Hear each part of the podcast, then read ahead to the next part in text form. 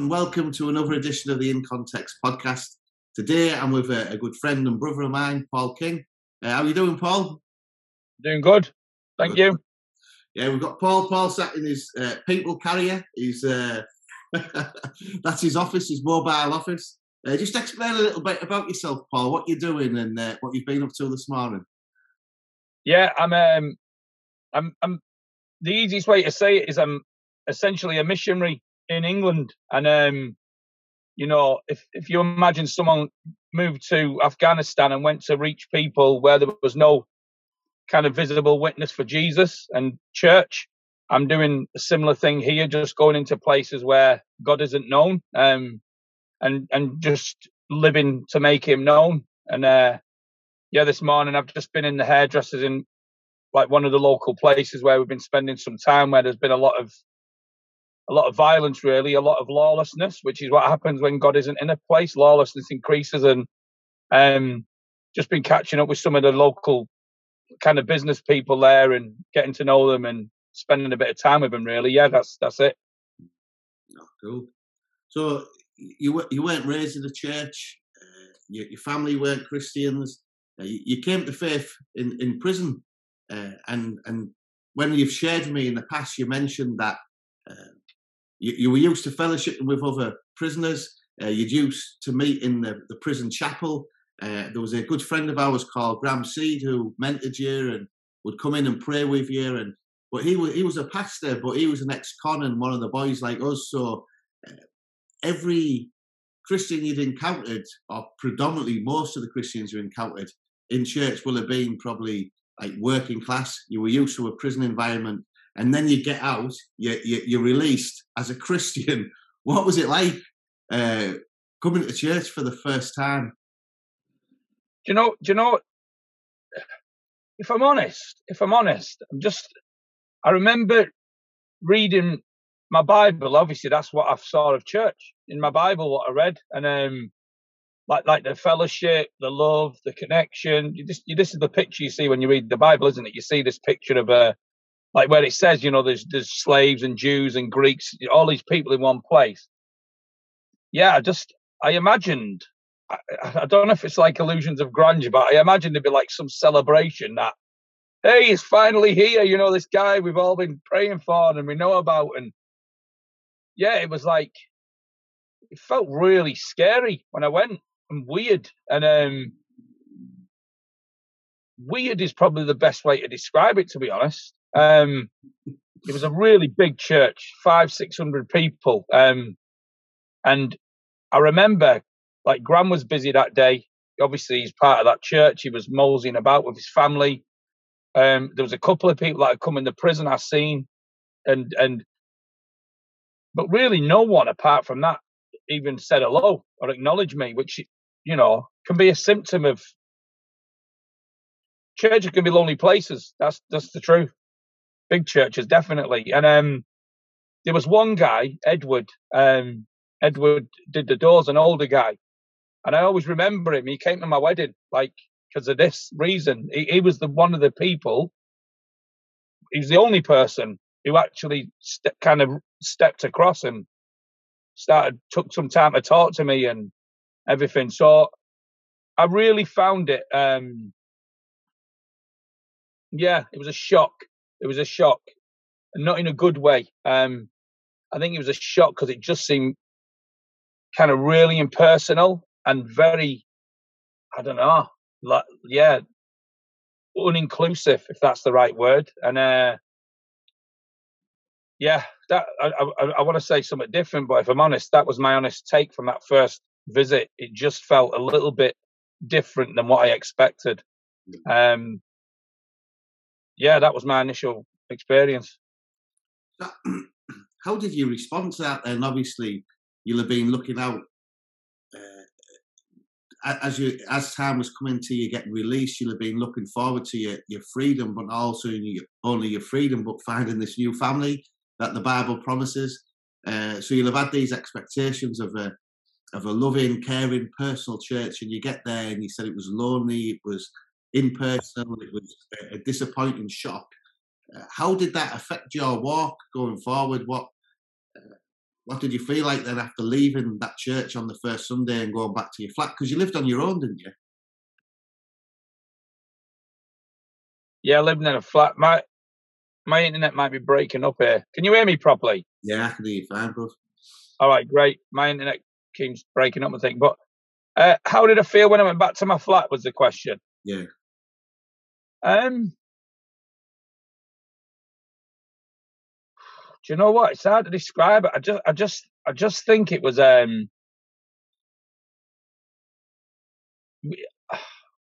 What what I know is I was at Graham's every night, mm.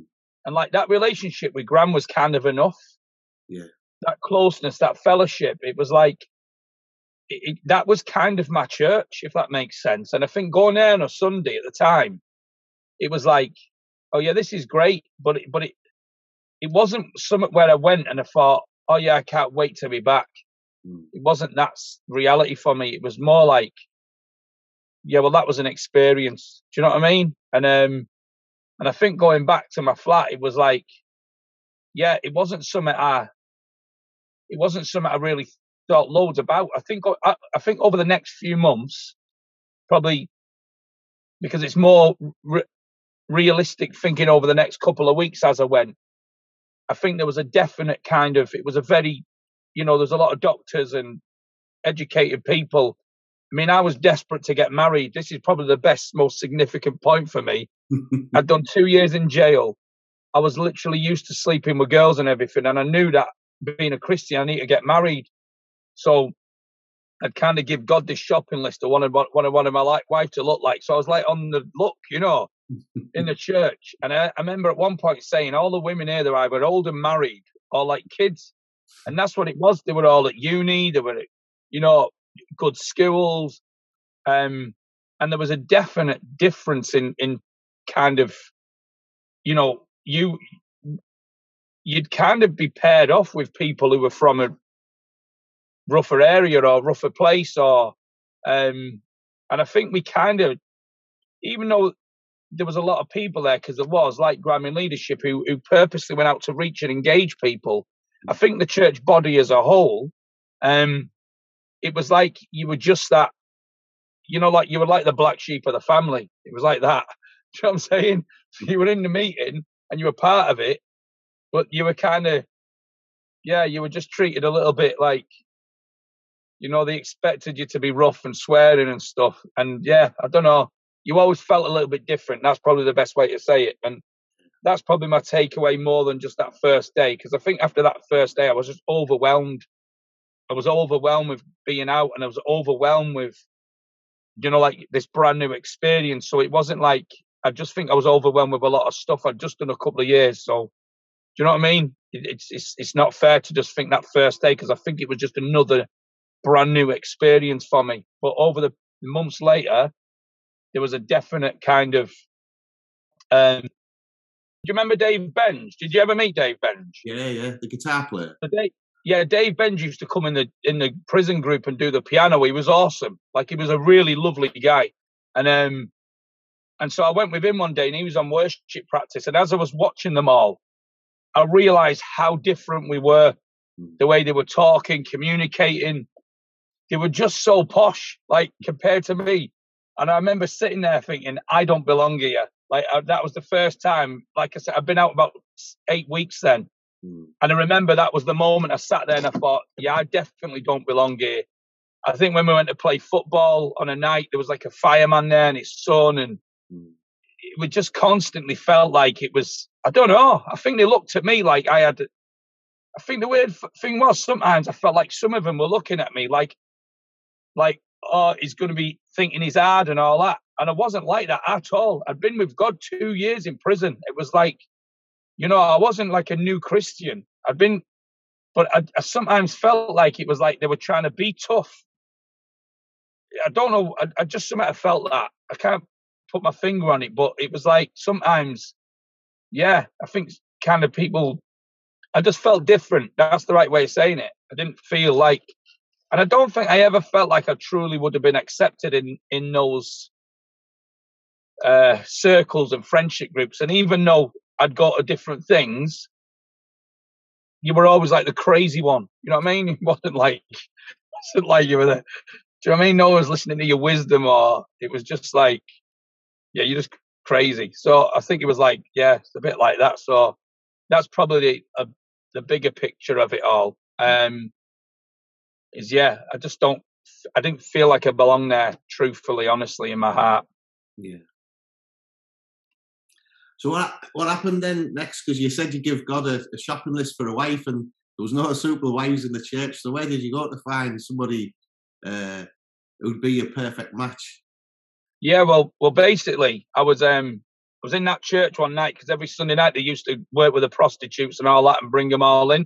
Mm-hmm. So you'd have all the drug addicts, the prostitutes, that they, they preach the gospel, free hot dogs and burgers and all that. And um, as I was sat there one night, this girl walked in, long dark hair, and as soon as I saw her, I thought, that's her. That's exactly the girl I've been telling God about. Like, and um, I think straight away I thought, yeah. So, and then I started looking at.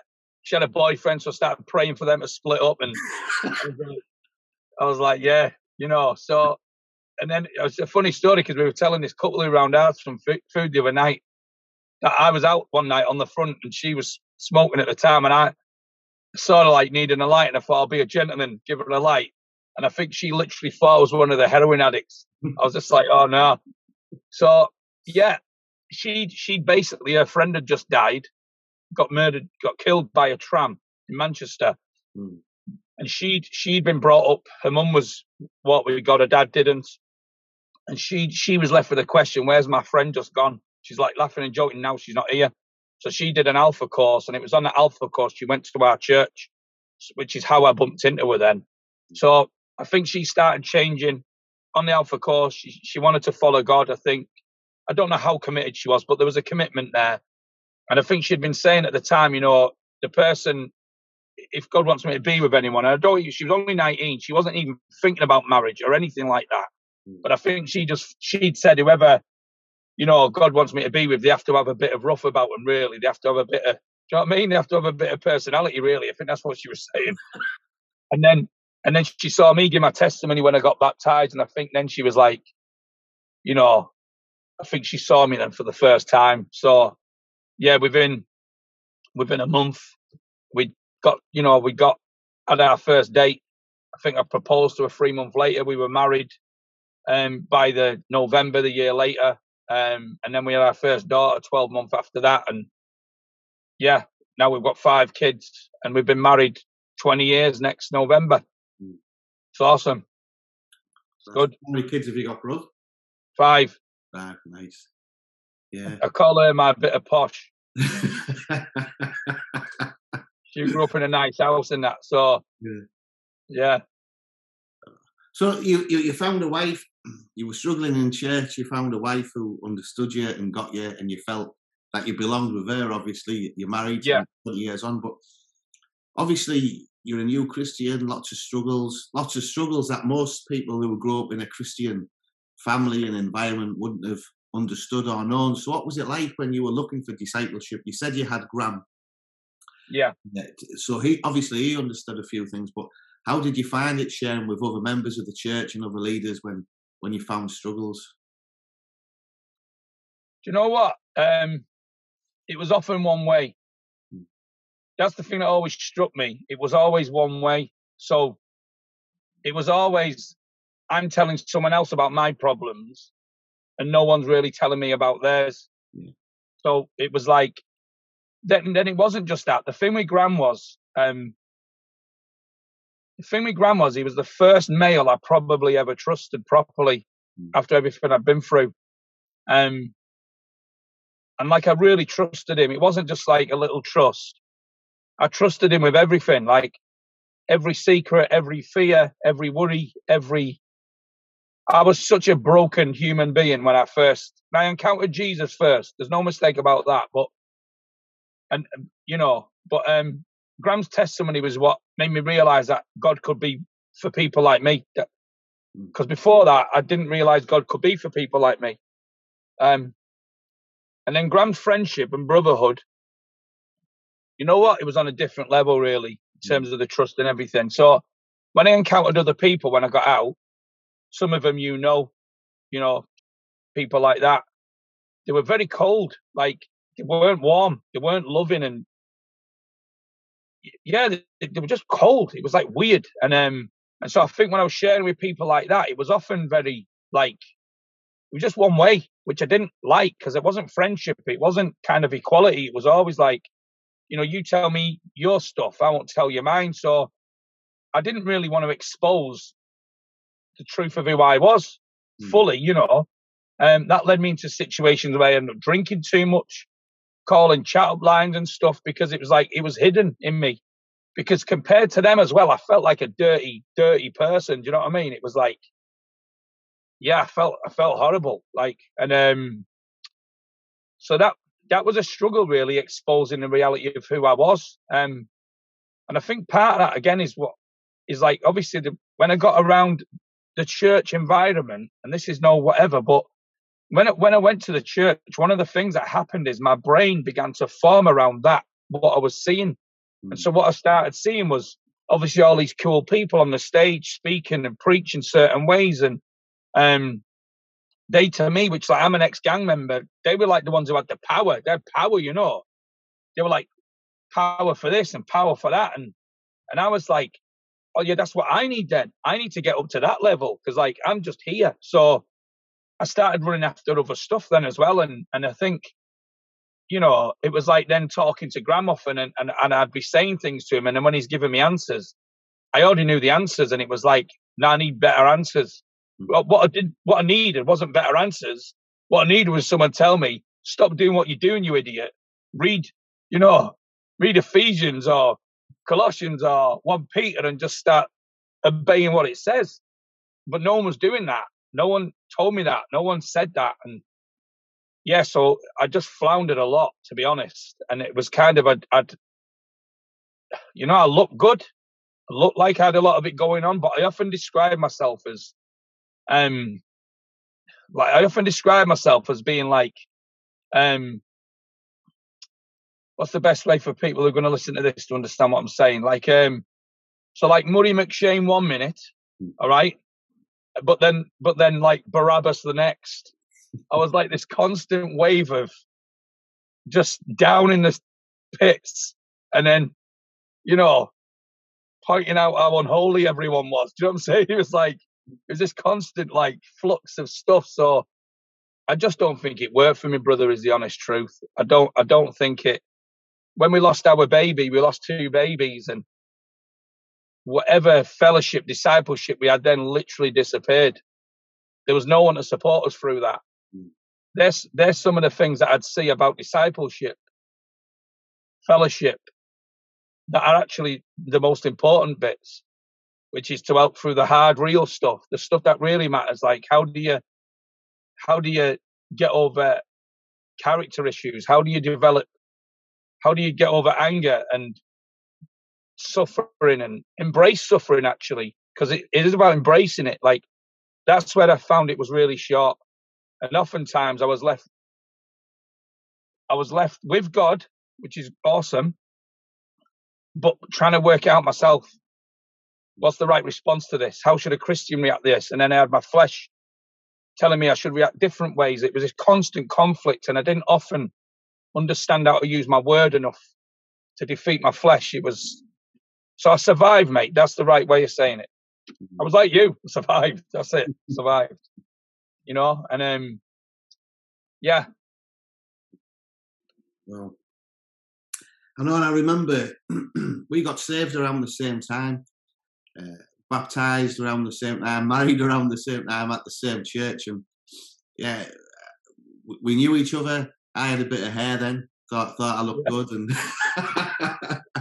good, and I think if we were honest, whenever a council estate lad came to church, we seen them as a bit of competition, because I think as soon as you're saved from a council estate, and, and especially the type type of background we came from, we were soon elevated to sharing testimony, and and. There was a bit of a council estate collective going on where there, there was maybe four or five of us that had been like dragged out at an Alpha night or at an outreach event or something like that. And some of it was really good. I, I loved being with lads like me Uh, but I found myself just knocking around with lads like me and just regurgitating my past life and not talking about my new life. There was, I, I was like rolled out on stage to talk about the bad that I was involved in, but I didn't ever feel that anyone was helping me like grow from that point. It was like I was being yeah. stunted and kept in that point. So share with you your experience of, of being on that like testimony kind of bandwagon. What, what, because we should, we should give thanks to God. We should praise God for the testimony of the grace and what he's done in our lives. That is, I'm not saying we shouldn't have testimonies, but can you just share some of the, uh, the negatives of, of, of testimonies, but also the blessings? What's your view on it? Um, my, my personal view right now is, um, I'm going to say the evangelical church, because it's the one that I was in when I got out. I think in the evangelical church, it's, it's used to for the wrong way. And um, I think what it does is it elevates sin and it elevates a story, but I don't think it does the person any good. But I think he was used. He was used by the church. And, and you know what the truth is? He enjoyed being used. Um, he got, he enjoyed the infamy and the, all the other stuff, but but but it's because it, it sold into his weakness, which was rejection, and because he was accepted everywhere and all that stuff, it, it gave him this celebrity status. And then, but then years later, someone else comes along and and he's dropped from everything, and then all of a sudden, you're like, you left, you know, you left, you kind of left less than.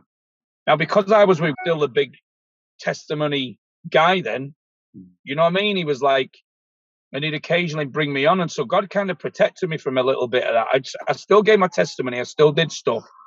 But um, it cost me every time. I, I'd give my testimony and go, go home frightened. My door was getting kicked in. Or because I was still going through post-traumatic stress and stuff. So it was like a lot of... Um, I'd often go home and sin, actually. You know what I mean? Like, um, different ways. You know, lust, drink. Yeah, I'd often go home and sin, to be honest. Um, I think I think years later, um, and I did give my testimony a lot, brother, but, you know, um, I think God protected me from being elevated to a certain status because of being with Stellum and everything as well. It, it made, meant, meant I was busy a bit, a lot quicker. Um, but what I've seen of it, is it's the wrong thing. It, it it elevates people too quickly. It gives them, it gives them, you know, we focus on what God saved us from rather than what God saved us into. We focus more on the mess than than the thanksgiving, you know. Um, and, and, and so I think my view of it now is if I was run, running a church now, I wouldn't let anyone really, I wouldn't push anyone to doing that. You know, I, I I met a lad round here, um, from by all accounts, a pretty well-known villain. You know, from what I've been told, in his younger days, he was, you know, he's had it all, brother, stabbed, nearly dead, all of that. And um, and I walked with him, talked with him, spent time with him, um, baptised him, and then, but I knew if that would have been in a normal church, it'd have been all over Teesside, speaking testimonies everywhere, these groups, and and I don't think it'd do him any good. It'd be detrimental to him, because what it does is it it it, it, it kind of does two things. I think, if I'm honest, one thing it, it allows people to not do anything in terms of reaching the lost, yeah. because because they can sit there and watch this person's testimony, and it looks like everyone's reaching a lost, and it makes them comfortable not doing anything. Like, oh, great. And they all join in this celebration of this salvation kind of thing. Um, the other thing then also is it exalts someone's abusive, often worthless life and elevates that above a godly life. Like the greatest testimony that's ever been is Jesus' testimony. It's the greatest testimony in the world, isn't it? I never lied. I never cheated. I never did anyone wrong. I never hurt anybody. I honored my mother, father all my life. I died for everyone else's. I mean, that's the best testimony in the world, isn't it? You know, and it's like, and that that's my viewpoint on it is, is um, is I just, I think it has its worth. And I do use it. I use it in personal evangelism now all the time because it unhooks and it unlocks doors, definitely. But but not to the point where it's like, I think I can only speak to prisoners. Yeah. It's the fact that people are in prison, in all different types of prison. People are in all types of different situations. And so our testimony is essentially just the, it's the kind of, it's the first bit, it's, it's the dagger, if you like. It's the dagger that, that kind of pulls someone's defenses down so that you can then pull Jesus's testimony out to follow through with it. That that's how I see my testimony now. It's just an introduction to Jesus. Do you know what I mean? It's like, yeah, this is me, but this is Jesus. It's, it's a way to get them to Jesus. So I hope that helps. Yeah. Yeah, and again, one of the things that I found was I'd often sit and like, look at others who's maybe had a more privileged upbringing than mine, and they'd share the testimonies, and I, I used to look. I thought it was a pride thing to start with. Why did their testimonies bother me? And was it because uh, I, I didn't think they were as good? But what I was doing was I was hearing like other people's testimonies, and it was actually pain I was feeling, like like a jealousy. And, and I remember one night, this girl, yeah. this girl who was a, a pastor's daughter, we'd asked her to share a testimony, and she'd shared it. And then she said, "Oh, I'm really sorry how boring it was." And I was weeping. I was like, "No, that was like the best testimony. That your life is what I dream of for my children." And yeah, that was so encouraging for me. I, I, I was fed up of hearing about drug addicts and prisoners and do you know what I mean? People from my background. I, I had children that I wanted to see saved, and I wanted to know that there was hope for everyone, not just people who were looked down on in society, but uh, the loved and the blessed. And I don't know, it just, yeah, I think it can give an arrogance to the person who, who comes from a, a background like ours, but it can also make people who have had a privileged upbringing, well, they can be proud as well and think that I don't need Jesus as much as that man, or they can also yeah. feel insecure, thinking, well, my testimony is rubbish. Uh, and again, yeah. it's not about us or our life, it's about that testimony of Jesus, what you said, isn't it? Yeah. I, of, I often think like the Holy Spirit, and I often think of the Holy Spirit as like a deflector. Mm. Um, you know, my, my name means small. Mm. Like, yeah, yeah. In the past, I lived, try and be as big as possible, get all the attention, all that stuff. And um, I think the Holy Spirit often deflects attention back to Jesus. Mm. He doesn't take, you know, the Holy Spirit, if you think about it, could could literally say, "Hey, guys, I've literally brought every single Christian to Christ." Do you know what I mean? It could be like, you know, "You're saved, that's me." You know, he could have his Facebook page and everything. He could have all of that. But it's like, he just, he just, he just succeeds that. And God gets the glory. And, and it's like, often that's how we're meant to live too. We're meant to just, it's just a reflection to point to Jesus. I remember once when I was going to give my testimony in this place and I didn't want to do it. I was like, I'm sick of this. Just going back to the question, I, I just, just come back to my mind. I was like, yeah, I'm sick of this now. I think I wanted to preach. I want to preach more. Why doesn't no one let me preach? You know, like that. And then I started like probably getting offended about my testimony. Then, like, is that all I'm worth? Is that all I'm worth? So it's funny, this memory just come to my mind because it was, it was real. But I just remember God saying to me then, you know, "Where did I find you?" Mm. It's like, I was in prison. "Yeah. What were you?" I was like, "Well, I was a bum." And he was like, "Right. And who are you now?" Well, like, I'm who I am now. And he said, He said, and then I just felt God was saying to me, "Look, I bought your life. I paid for it. Your story now isn't your story. It's mine. I purchased that story. And if I want you to use that story for me, then just do it." So that kind of released me to share my testimony. But I think as well with like people's lives, this this this thing of like going through life when you suffer like that as a kid is horrific. It's not nice. It's horrific. It's horrible. It's horrible being in jail. It's horrible being beaten up. It's horrible being um, lonely and frightened as a little child. It's not nice. It's horrific. And no one should ever suffer that way. They just shouldn't. Like, they shouldn't suffer like that. And it's terrible that we do. And so I think I think the reality is, is like, when someone gets up and gives a testimony who, who says, I remember this one, Sam once, Sam, Sam Archer, he said, he got up and gave his testimony at this church, the same big church where I got out, and he said, yeah, I'm Sam, I've never been on drugs, I've never been in trouble, I've never done this, sorry it's boring, I love Jesus, got baptised. So what you see there is already testimony. Baptisms have then become about this testimony, mm. celebrity testimony, the worst testimony, the bet. This is, he was a young kid in the church, a good kid. And when he come out, I said the same thing to him. I stopped him and I said, mate, I said, your testimony is powerful. The fact you've got a mum and dad who love you and care for you, who've never left you, who've worked to provide for you, the fact that you love your mum and dad, mm. you're a good kid. That's the best testimony you could ever have. And I think that's part of the danger with testimonies. It undervalues real good testimony. Yeah. Because, because to be a loving dad and not abandon your kid is much harder mm. than abandoning your kid. So, so that should be valued above some idiot who leaves his kids behind. Mm. You know, being loyal to your wife is more difficult and godly than leaving your wife to go and sleep with some other girl. That should be valued above other things. And this is the problem sometimes with testimonies. Mm. We start valuing the wrong thing. And, um, you know, and you're right, you do get this status as this thing.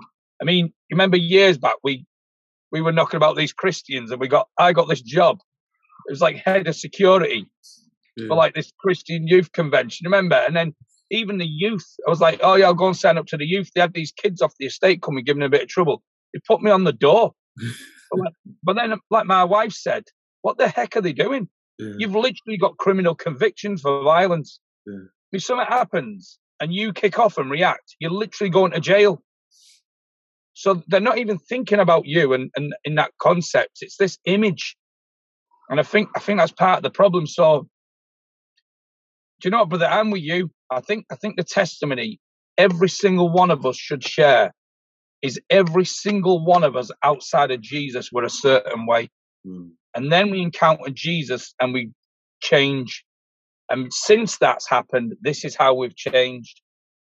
And and and and do you know what? It's like the offside rule, isn't it? You're offside an inch or twenty foot, you're offside. Mm. Every single person, Romans says, has fallen short of God's glory. And so, you know, I think, yeah, it, You know, I, I do. I did motivational speaking in schools, and people often said, "Oh, you talk your life, your story. It's good for all the kids who are going through stuff." And I said, "No, nah, that's wrong."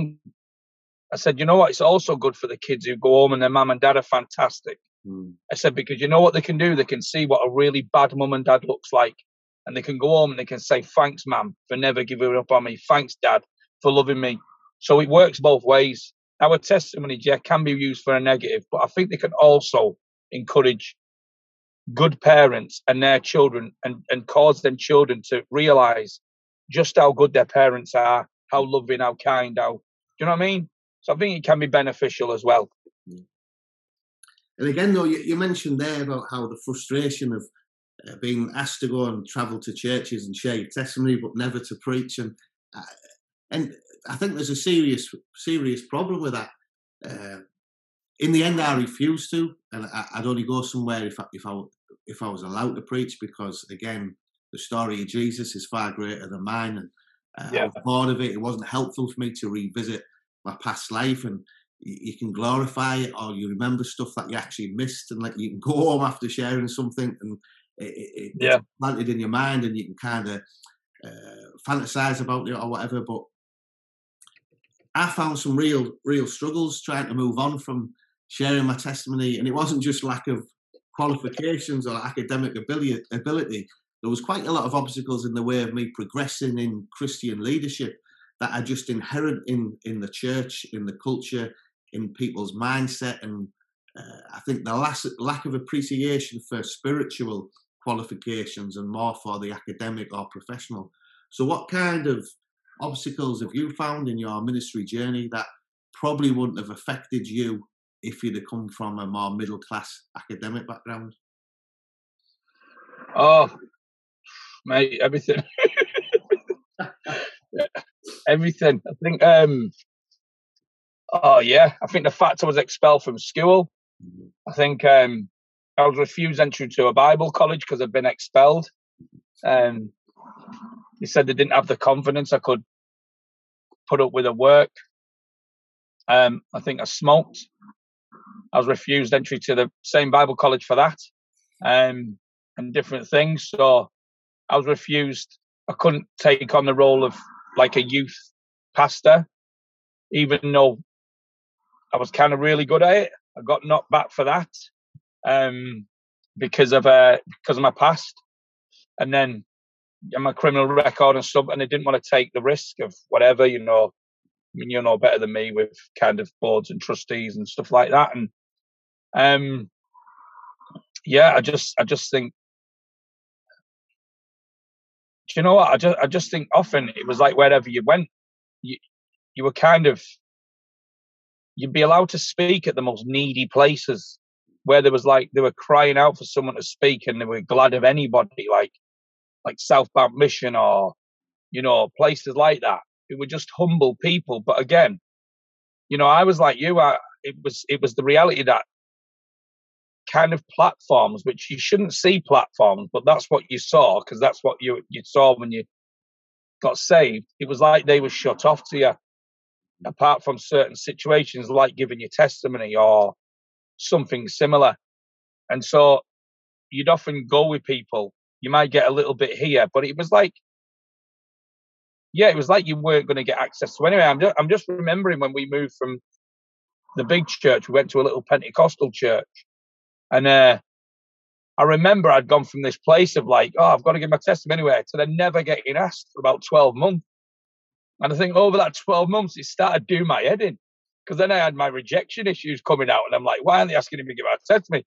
Why aren't they, why aren't they, why aren't they using me for their guest services and all that? This guy's pants, what they're doing. I could preach better than that. I could do this. And it was like, but yeah, never, ever given the chance to preach, really, even there. Um, And, and and I really struggled with that because I knew, do you know what I knew? I knew I was passionate.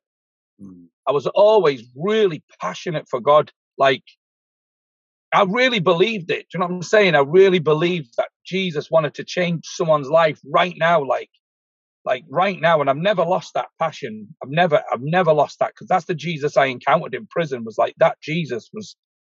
He was there, not there one minute and then the next minute. Like that's, you know, Jesus said, who do you say I am?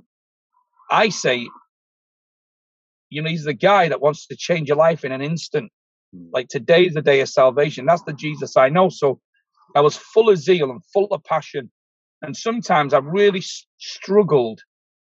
I really struggled to sit under some messages in some situations where I just thought you're completely and utterly missing it here. It's like such an opportunity to, and it was like people had been preaching for so long, they were bored with it, or they were just regurgitating some old message. And, and, and, and I, and I, and I just felt I wasn't given a shot, and it wasn't, you weren't offered a shot. I'm not even sure if it was a question. Do you want a shot? Do you know what I mean? It was like, yeah, I felt really stagnated then in that moment. It was, um, yeah, just, just like there was no way of, I often saw things like this. It's probably not right, but it probably is right as well. Like this conveyor belt. And it was like some people would get on the conveyor belt and get up to the next landing. And sometimes I was just on this constantly rotating conveyor belt, never getting anywhere, you know? And it was like, yeah. But I think probably as well, again, with a lack of discipleship, I often saw that. Maybe I wasn't good enough until I'd reached that point as well. Yeah. So there was always this conflict within me that I'm not, you know, I'm not as other men are. You know what I mean? Like, like that. So, yeah. Don't know if that answers it. Yeah, and again, I, I find it ironic because eventually you, you, you did get a platform. You became an elder of a large uh, commuter church. People were travelling uh, out into Uh, a big retail park to go to church. You, you were a leader there. You were travelling to Eastern and mainland Europe uh, to do missionary work. Uh, you go to America, and uh, you finally get this platform, and uh, you've got five kids, and then all of a sudden you, you step down from that to become missionaries. Yep. uh, with no funding, you, you're currently looking for funding now. You've jumped back into the trenches. So yeah, yeah. What happened then? Because, like you say, you mentioned a couple of times that there, there is obstacles in our way that other people put in the way for our preaching and ministry, but also we put a lot of obstacles in the way of ourselves, our pride, our insecurity, yeah, and uh, wanting to quit and stuff. So you mentioned the zeal, uh, you mentioned the desire to uh, to get on the platform. You're finally on the platform. What what led you to to step down and go back to grassroots and become unknown again and and uh, yeah, go out and preach the gospel to to people without anybody witnessing that? Do you know, it was a process. It was like it was like it was just like when I got into my, the gang back home. I dreamed of being in the gang. I dreamed of the infamy and the power and all of that stuff. I dreamed of the women and the money and all the things it would bring me, like I've, I've achieved something. And when I found there, it was, it wasn't as, it was just empty still. And I think I had the same kind of dream in my heart from when I got out of jail, that that um. That, that I'd find fulfillment in that moment, I think, and that I'd, I've I've I've arrived, and I'm I'm one of God's crew. You know what I mean? It was like I'd see things like these guys are on the periphery, these guys are half-hearted, they're not that bothered, they're kind of just going to work, doing the stuff, they don't care really about lost people. They just, you know what I mean? It was like, it was like these people are a bit more full-on, but these workers for Jesus, these are going for it. They're praying, they're reading the Bible, they've got like they're they're like. They've got holy families and holy wives. And I think I saw it as this level to achieve. And when I got there, you know, I probably got there by default. He probably asked Graham first to join them, and Graham probably knocked them back. And, you know, he probably realised he wanted someone like me on the team, to be fair, knowing him now. Um, he probably realised I needed someone to connect with people, you know, that kind of stuff. And I think, you know, he wanted a young couple, energetic couple, and I think we fitted that bill. And do you know what? The the guy inside me that loved attention, loved it. It was amazing. I enjoyed it. I really, really enjoyed seeing people's lives change.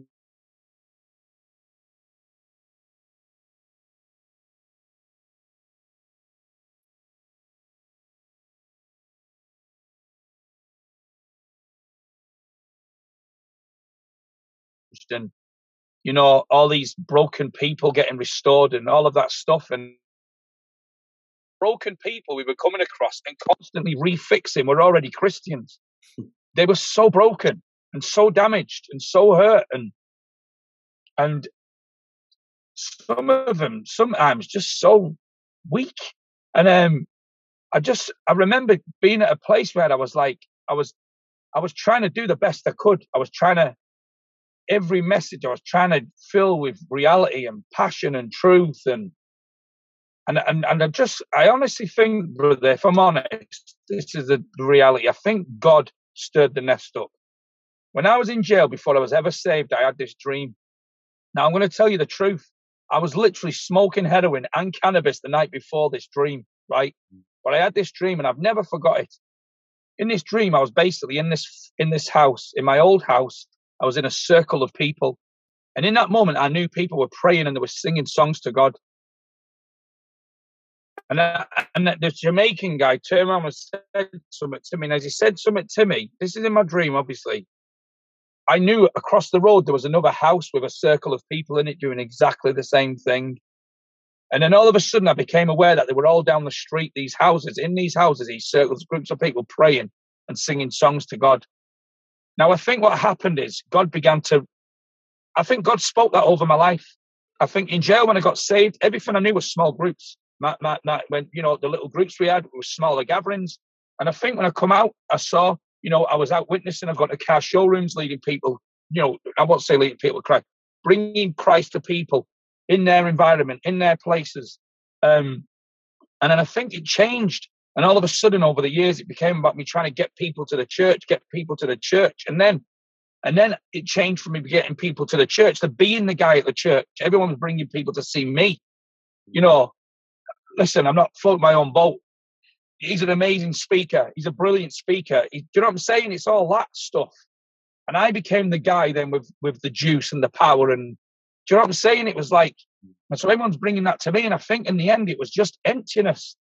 And then I remember we saw about one hundred sixty people make a response to follow Jesus in terms of an evangelical meeting. I mean, that type of response. Great story, emotional story, you know, you know what I'm saying? These stories that you could use that make people feel really emotional and emotive, and then say, "Yo, Jesus, come down right now at the front." It was, it's easy, really. It's just manipulating consumerism and stuff. But you don't know that at the time. I, I believed fully in what we were doing. But I think what I started realizing was all these people weren't coming back.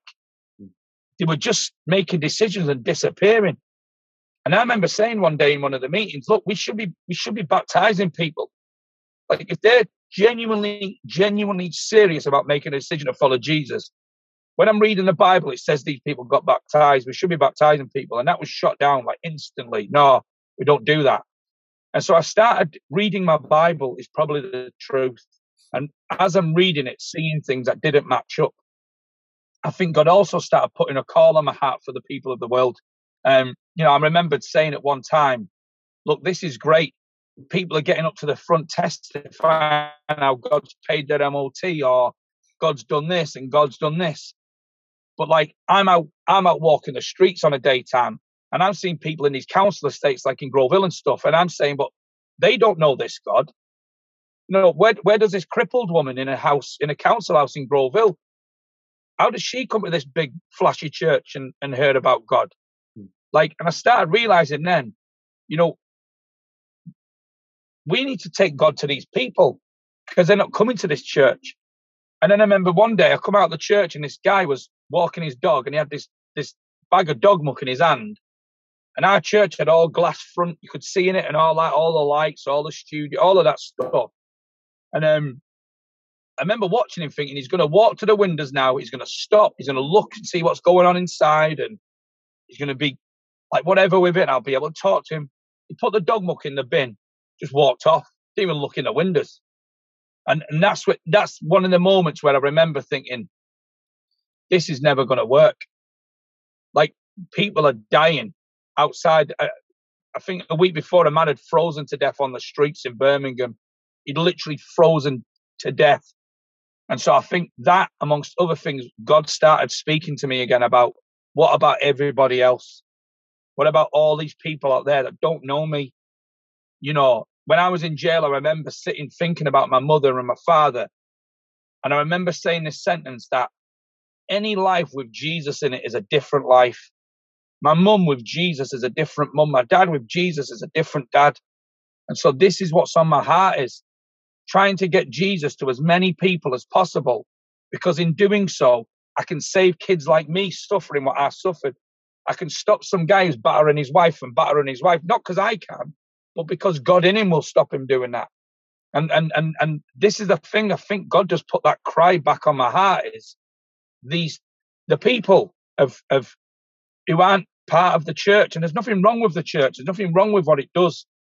It's just that God's called us out to be the church to the people. And and and I think that's what it was. And you know, there was a lot of stuff happening, brother, at the time. There was a lot of stuff, you know, and I don't want to go into pers- other things, you know what I'm saying? But I heard this guy from China who's part of the Chinese church speaking, and he he'd said, you know, and again, this is an evangelical context. It's not other church context, but evangelical context. And he'd said, you know, the church is making converts, not disciples. And I remember leaving that meeting one day thinking, all the stuff I'd seen, all the things I'd seen in this church, when I turned around and looked over my shoulder, there was no disciples there.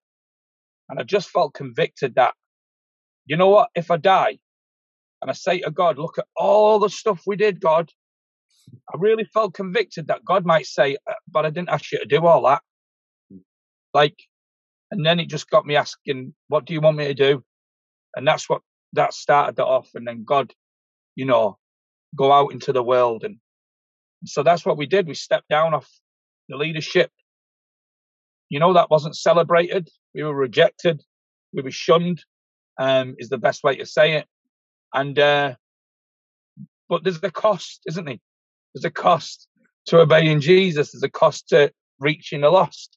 And this is the thing about embracing the cost, embracing the suffering, because, because it's like, if we as people who love Jesus and love the Lord aren't willing to go and pay the cross for these people, black, white, rich, poor, I don't care what they are, outside of Christ, they're all the same, then then I don't know who else is going to be willing to pay the price for that. Mm. And I just think if I don't, if I don't, you know, there's a bit where Paul says, doesn't he, woe to me if I don't preach the gospel. Mm. You know, he's talking about being supported, isn't he, funnily enough? And he says, but then he says, you know, but woe to me if I don't do it. I think it'd be the same to me. I, I, I just, I just think God's prepared me for this life, and I think He's made me as stubborn and as hard-headed as other people for that reason. So, um, I think, yeah, to God be the glory for it. You know. Awesome. Well, brother, thanks for joining me on the uh, podcast, mate. I'm going to put a link up to uh, your website. Uh, the the the mission that you're running is called Liberty Mission. That's in Middlesbrough.